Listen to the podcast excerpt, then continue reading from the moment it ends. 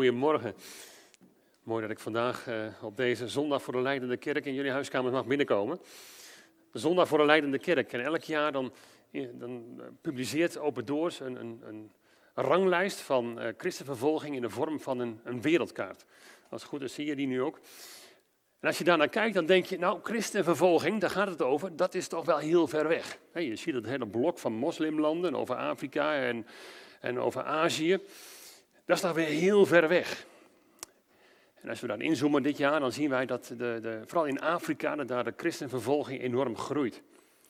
20% van alle christenen in Afrika die ervaren zware of extreme vervolging. 20% van alle christenen in Afrika, dat is heel veel. 1 op de 5. En in Afrika zijn ook allerlei extremistische terreurorganisaties actief. In elk land weer anders en ze werken ook overal weer anders.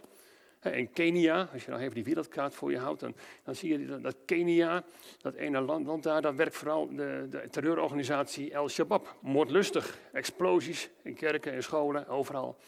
In Eritrea zetten ze christenen in zeecontainers gevangen. Weer heel anders. En in Nigeria, daar werken uh, de Fulani-herders, die vallen uh, dorpen binnen, christelijke dorpen, en ze vermoorden wie ze maar kunnen. Ze steken daarbij uh, kerken in brand, huizen in brand. En je ziet ook zo'n verbrande Bijbel. Ja, dat gebeurt dan. In andere delen van Nigeria dan werken de strijders van Boko Haram. En die martelen en die onthoofden christenen, predikanten. Als die zich niet willen bekeren tot de islam, daar gaat het vaak om, dat is vaak de strijd die er is, islam en christendom. Als ze zich niet willen bekeren tot de islam, dan worden ledematen afgehakt. Te gruwelijk voor, woorden. Ledematen afgehakt, eerst de hand, dan de elleboog, totdat ze uiteindelijk sterven. Wat gruwelijk. En dat is niet toen, dat is nu, 2020. En ze komt in één keer heel dichtbij, christenvervolging. Dit gebeurt op deze wereld op dit moment. En Boko Haram, heeft de afgelopen tien jaar, dat ze actief zijn, ook al duizenden vrouwen en kinderen ontvoerd in Nigeria. En sommigen worden al zes jaar vermist bijvoorbeeld. En ze worden misbruikt. En de vrouwen en de meisjes die worden als seksslavinnen neergezet. De jongens worden gedwongen om aanslagen te plegen en zo gaat het verder. Dat is in Afrika aan de hand op dit moment. Even een paar landen, even een paar flitsen. Er is nog heel veel meer te zeggen, maar goed. Het Nieuwe Testament. Als we daar even naar kijken, het Nieuwe Testament, dan zie je, dan moet je altijd even goed beseffen wat je leest. Maar als je daar naar, kijkt, dan weet je dat het Nieuwe Testament is geschreven door vervolgde christenen aan vervolgde christenen. Als een soort bemoediging, als een aansporing. Vervolgde christenen zeggen dan, wat in 2 Korinthe 4, vers 8 en 9 staat, wij worden van alle kanten bestookt, maar zitten niet in het nauw. Wij krijgen veel moeilijkheden te verduren, maar worden niet wanhopig. Wij worden vervolgd, staat er. Maar God laat ons niet in de steek. We worden neergeslagen, maar staan telkens weer op. Dat is de kracht. De kracht van God de kracht van Christus, de kracht van de geest. Dat je weer op mag staan als je neergeslagen wordt. Christenvervolging. En dan ga ik met jullie naar de Bijbel. Als je een Bijbel hebt, pak hem even erbij. Ik lees uit de herziende statenvertaling. En dan lees ik Johannes hoofdstuk 15. Johannes hoofdstuk 15 en een paar versen. Ik begin even bij vers 18. Johannes 15, vers 18. Dan zegt de Heer Jezus, als de wereld u haat, weet dat zij mij eerder dan u gehaat heeft. Als u van de wereld zou zijn, zou de wereld het hare liefhebben. Maar omdat u niet van de wereld bent, maar ik u uit de wereld heb uitverkoren, daarom haat de wereld u. Herinner u het woord dat ik u gezegd heb. Een slaaf is niet meer dan zijn heer. En als zij mij vervolgd hebben, zullen zij ook u vervolgen. Als ze mijn woord in acht genomen hebben, zullen zij ook het uwe in acht nemen. Vers 21. Maar al deze dingen zullen, aan, zullen u aan. Opnieuw. Maar al deze dingen zullen zij u aandoen omwille van mijn naam. Omdat zij hem niet kennen die mij gezonden heeft. Sla de bladzij om, vers 26. Maar wanneer de trooster is gekomen, die ik u zenden zal van de Vader, de geest van de waarheid, die van de Vader uitgaat, zal die van mij getuigen. En u zult ook getuigen, want u bent van het begin af bij mij. Wanneer de trooster is gekomen, nou, vorige week hebben we Pinksteren gevierd, wanneer de trooster is gekomen, die geest van God, dan zal de Heer Jezus nog meer benadrukt worden. Dan zal de geest ook van hem getuigen, door ons heen. Dat is de gemeente. Broers en zussen die elkaar lief hebben. Maar in de wereld, zegt de Heer Jezus, zul je gehaat worden. En daar moet je niet van opkijken, daar moet je niet verbazen. Dat is gewoon wat je kunt verwachten in deze wereld. En als het niet nu is, dan is het misschien straks wel. Of morgen, of binnenkort. Het kan gebeuren. De Jezus zegt, het is niet, niet een vraag of het gebeurt, maar wanneer het gebeurt. Als kind van God krijg je het gewoon zwaar te verduren in deze wereld. Dat is een voorspelling van de Heer Jezus. Want de wereld haat alles wat uit God is. Maar als jij uit God geboren bent, als je wedergeboren bent, uit de geest geboren bent, uit God geboren, dan zal de wereld jou haten. Mensen die bewust zonder God leven, haten het licht en houden van de duisternis. Zo is het eigenlijk. Hun heerser is de duivel, zegt de Bijbel. En wie de naam van Christus Jezus beleiden, zullen deel hebben aan zijn lijden. Wie de naam van Christus Jezus beleiden, zullen deel hebben aan zijn lijden. En die naam van Jezus, die splitst de mensheid in tweeën. Jezus zegt, wie niet voor mij is, is tegen mij. En dan gaan we terug naar die wereldkaart. En even weer terug naar Open Doors met die wereldkaart van ranglijst van vervolgde christenen. En we gaan naar Azië. Net hadden we Afrika, nu pakken we even Azië. En we zien het grote land, India. En India die neemt de godsdienstvrijheid ook enorm af. Christenen worden steeds meer bedreigd, vervolgd. Want de regering die heeft namelijk besloten dat het Hindoeïsme een landgodsdienst moet worden, een staatsgodsdienst. En dan mag je dat plaatje laten zien ook. Elke Indiër moet Hindoe worden. Dat is hun streven. India moet weer Hindoestaan worden. De oude naam van vroeger. En alle andere godsdiensten moeten verdwijnen. Nou, je kunt je voorstellen dat christenen dan heel zwaar krijgen. En buurland Pakistan. Heel eenvoudig, dat lees je gewoon. Dat daar christenen in de rij staan te wachten voor voedselpakketten. En dan worden ze uit de rij gehaald. Want de voedselpakketten die uitgedeeld worden zijn alleen voor moslims. En niet voor christenen. Hoezo discriminatie? Christenen achtergesteld. En dan het bekende Noord-Korea. Je ziet hem hier ook, het bekende plaatje.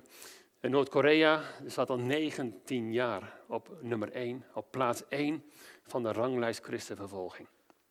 Er wonen maar 300.000 christenen in het hele land, maar die worden ontzettend zwaar vervolgd.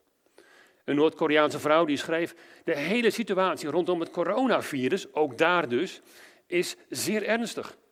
En ze zegt, ik heb het gevoel dat iedereen zal sterven, of van de honger, of aan het besmettelijke coronavirus. En ze zegt, beide dingen zijn dodelijk. De honger die wij beleven met elkaar, maar ook dat virus. Beide dingen zijn dodelijk en is, is wanhopig. Er is wanhoop in het land. Maar, zegt ze, zegt ze, sinds ik de Heer Jezus ken, is mijn angst verdwenen. Wat een machtige getuigenis van een Noord-Koreaanse zuster. Ach, ik vind het zo mooi. Is mijn angst verdwenen. Want het is zo belangrijk om te weten waar in deze onzekere tijd je anker ligt. Je anker van hoop.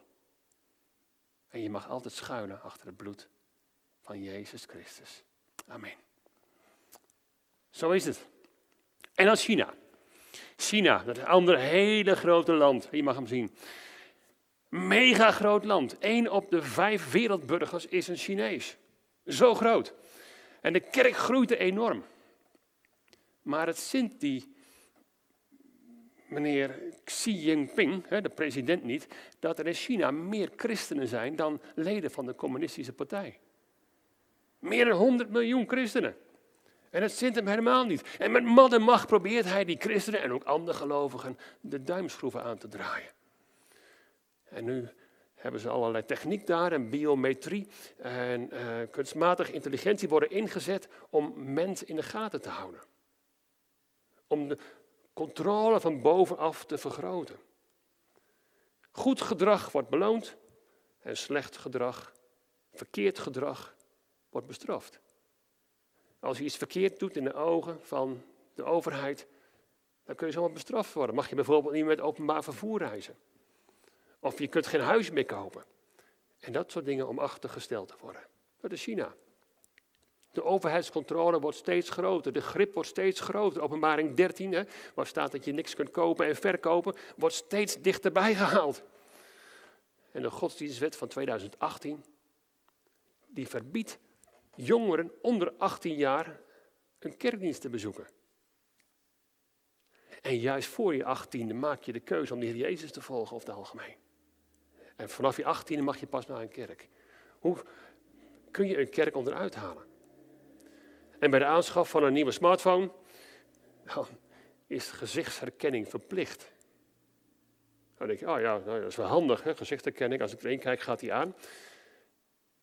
Maar met camerabeelden in een kerk, die ook verplicht worden gesteld, met gezichtsherkenning, kun je je voorstellen dat christenen heel makkelijk te herkennen zijn en te achterhalen zijn. Maar met die smartphone weten ze precies waar je bent en met de gezichtsherkenning weten ze precies wie je bent. En zo wordt de controle ook op christenen groter en groter. Ze worden van hun vrijheid beroofd. Verzet daartegen, kom je duur te staan. Je kunt zomaar een gevangenisstraf krijgen. Van vele jaren. Of je, de kerk wordt gesloten en christenen worden opgepakt. Op allerlei manieren worden christendom daar ja, ontmanteld als het ware. Ontmoedigd. Christenvervolging. Op deze zondag voor de leidende kerk. Dat is toch voor ver weg, hadden we gezegd? Die landen ver weg. Of is het misschien ook dichterbij? Azië, Afrika, ver weg. Maar weet je, Jezus zegt in Matthäus 5, vers 10, je mag hem laten zien ook. Gelukkig zijn de mensen die vervolgd worden, omdat zij doen, Gods wil doen. Want het koninkrijk van de hemelen is voor hen. Gelukkig zijn de mensen die vervolgd worden. En de wereld die zal een steeds grotere hekel krijgen aan christenen en aan hun, en aan hun uh, overtuigingen. En dat merken we nu al. Ook in Europa. Azië, Afrika, ook Europa. Ja, want in Zweden weten we ook dat de jonge christenen, de helft van die jonge christenen, dat die vernederd worden, beledigd worden van hun geloof, vanwege hun geloof. Dat is toch een westers land, denk je. Maar ook daar. En de andere landen, als we even in Europa verder kijken, in Frankrijk, daar groeit de agressie tegen christelijke uitingen. Tegen kruisen, eh, tegen de katholieke kerken, van alles wat wat er gebeurt. Je ziet het hand over hand toenemen. En als er om een versoepeling gevraagd wordt in Italië van de coronamaatregelen, je mag dat plaatje ook laten zien, dan staat de kerk achteraan. Helemaal achteraan. Christenvervolging. Dat is misschien dan toch dichterbij dan we denken. Azië, Afrika, Europa en Nederland. Ach, wat beseffen wij ervan, hè, dat christenen zelfs hun leven ervoor kunnen geven om maar in vrijheid een geloof te kunnen beleiden. Wat, wat weten wij daarvan in Nederland? Op 6 maart. Op 6 maart sterft de eerste Nederlander aan het coronavirus. COVID-19. Een paar dagen later is het coronavirus een pandemie over de hele wereld. Nog een paar dagen later, op 12 maart, sluiten de scholen en zijn kerkdiensten verboden. Ook in Nederland. Christenvervolging? Ja, de kerken zijn gesloten. dat plaatje mag je laten zien. Kijk, fysiek samenkomen mag niet meer. Livestreamdiensten worden in allerijl opgetuigd, ook nu weer. En daar moeten we het maar mee doen, voorlopig. Dat is het. En dan onderzoeken Maurice de Hond Kijk, je ziet hem nu. die, die wijst er nog eens feitjes op dat de kerken er toch wel een groot aandeel hebben gehad. Van die een grote rol speelden in de verspreiding van het coronavirus in Nederland. En als SGP-leider uh, Kees van der Staaij dan vraagt van ja, wanneer mogen die kerken dan wel weer open? Dan antwoordt premier Mark Rutte, kijk, kijk naar de schade die kerkdiensten hebben aangericht in de verspreiding van het virus. Hij is helemaal met Maurice de Hond heen, eens. Met andere woorden, dat gaat nog wel even duren. Het heeft toch geen enkel financieel of economisch belang dat kerken open zijn, toch? Nee. Oké, zegt, eh, de regering dan bij ons. Uh, maximaal 30 personen. Dat moet toch wel genoeg zijn. 30 bezoekers, dat is het. Nou, tot zover is het bekend. Hè? Zover zijn we nu in juni. Op 7 juni is dit ongeveer de status. Het is feitelijk bekend, maar ik denk even, denk even met me mee. Want wat zou er nog kunnen gebeuren? Ik zeg niet dat het gebeurt, maar wat zou er kunnen gebeuren? In Nederland. Stel je voor dat, hè, dat idee. Stel je voor dat, dat die aangekondigde versoepeling van 1 juli, dat er 100 mensen bij elkaar mogen komen. Stel dat die maatregel nou niet doorgaat. Die versoepeling gaat niet door. Sterker nog, er wordt besloten dat voortaan christenen alleen nog in kleine groepjes samen mogen komen. Dan ga je iets ervaren wat die vervolgde kerk ervaart. Je mag alleen nog in kleine groepjes bij elkaar. En dan zeker met anderhalf meter afstand. Ja, dat moet er wel bij blijven. En je mag elkaar niet meer aanraken. Nee, streng verboden. Dus geen arm om de schouder. Geen warme begroetingen. Geen hugs. Geen zoenen. En zelfs geen hand. Helemaal niets meer. Zingen in de kerk mag niet meer. Ook in de kleine groepen niet. Mag niet meer gezongen worden. Je mag je geloof niet meer zingend beleiden. Nu niet en nooit niet. Oeps. Stel voor dat. Hè? Stel, ik hoop het niet gaat gebeuren, maar stel voor dat. Dat betekent ook nooit meer opwekking. Dat betekent nooit meer nieuw wijn. Dat betekent nooit meer tien dagen bidden en vasten met Herman Boon. Dat betekent nooit meer een revijweek of een herstelweek of weet ik veel wat voor week. En dat betekent nooit meer die mega kerkdienst dat drachten kan wel sluiten. Weet je, en dat soort dingen. Nooit meer. En we denken even verder. Denk even met me mee. Dit jaar, op 15 augustus, ehm, wordt besloten dat de online kerkdiensten niet meer mogen. In China is dat het geval. Kijk maar eens. staat hier. Kerken worden gezien namelijk als de, de, de, de veroorzaker en de verspreider van het virus. En daarom besluit de VN in augustus, we kunnen dat ons indenken nu, eh, dat vanwege de veiligheid dat het, de kerkdiensten niet meer mogen en dat kerken moeten sluiten. Zingende christenen, dat zijn de veroorzakers. Dat is, die worden aangewezen als de zondebok. Zij hebben het gedaan. En het christelijk geloof moet verdwijnen van deze aardbodem. Mag niet meer. En op 1 september worden de eerste kerkgebouwen gesloopt, hè, in de opdracht om alle kerkgebouwen neer te halen. En de kerk moet namelijk ondergronds, ook in Nederland. Niet meer in de openbaarheid, gewoon ondergronds, binnen de huizen. En christenen die hun geloof nog openlijk willen beleiden, die worden opgepakt, worden in de gevangenis gezet die worden gemarteld. Totdat ze hun geloof in de Heer Jezus afzweren. Dat is wat de vervolgde kerk meemaakt. Stel voor dat. Stel voor dat. Hè? Even doordenken. Het zou zomaar kunnen. Nou ja.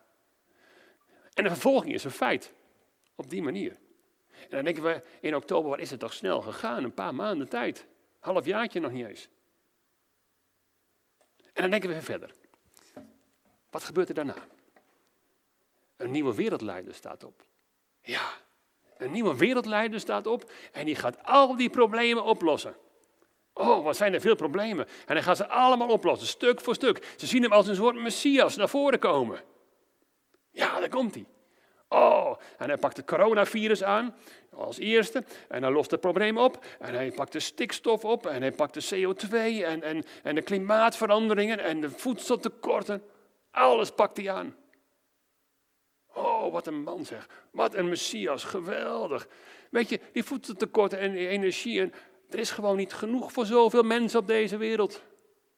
Er leven veel te veel mensen op deze wereld. Er moet gewoon een, een, een, een krimp komen. Er moeten minder mensen op deze wereld zijn. En dit keer zijn niet alleen de Joden, maar ook de christenen die moeten ontgelden.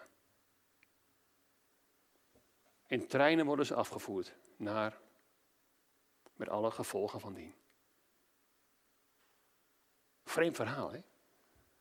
Maar als je erover nadenkt, zou het kunnen. Ik hoop niet dat het gaat gebeuren zo. Maar hoe snel was het coronavirus een feit? Hoe snel was het dat de kerken moesten sluiten? Een feit. Dat de scholen moesten sluiten. Dat de mensen alle thuis moesten blijven. Dat was zomaar een feit. Het kan zomaar gebeuren. Onmogelijk? Ik weet het niet. Maar stel je voor dat het wel zou gebeuren. Wat dan? Wat zou het met ons doen? Wat maken die vervolgde christenen mee? Wat zou het met ons doen? Wat zouden wij doen? Jezus zegt in Johannes 16, vers 33. In de wereld zult u verdrukking hebben. Maar heb goede moed. Ik heb de wereld overwonnen. Kunnen wij ons voorbereiden op een mogelijke vervolging in Nederland? Hoe doen we dat?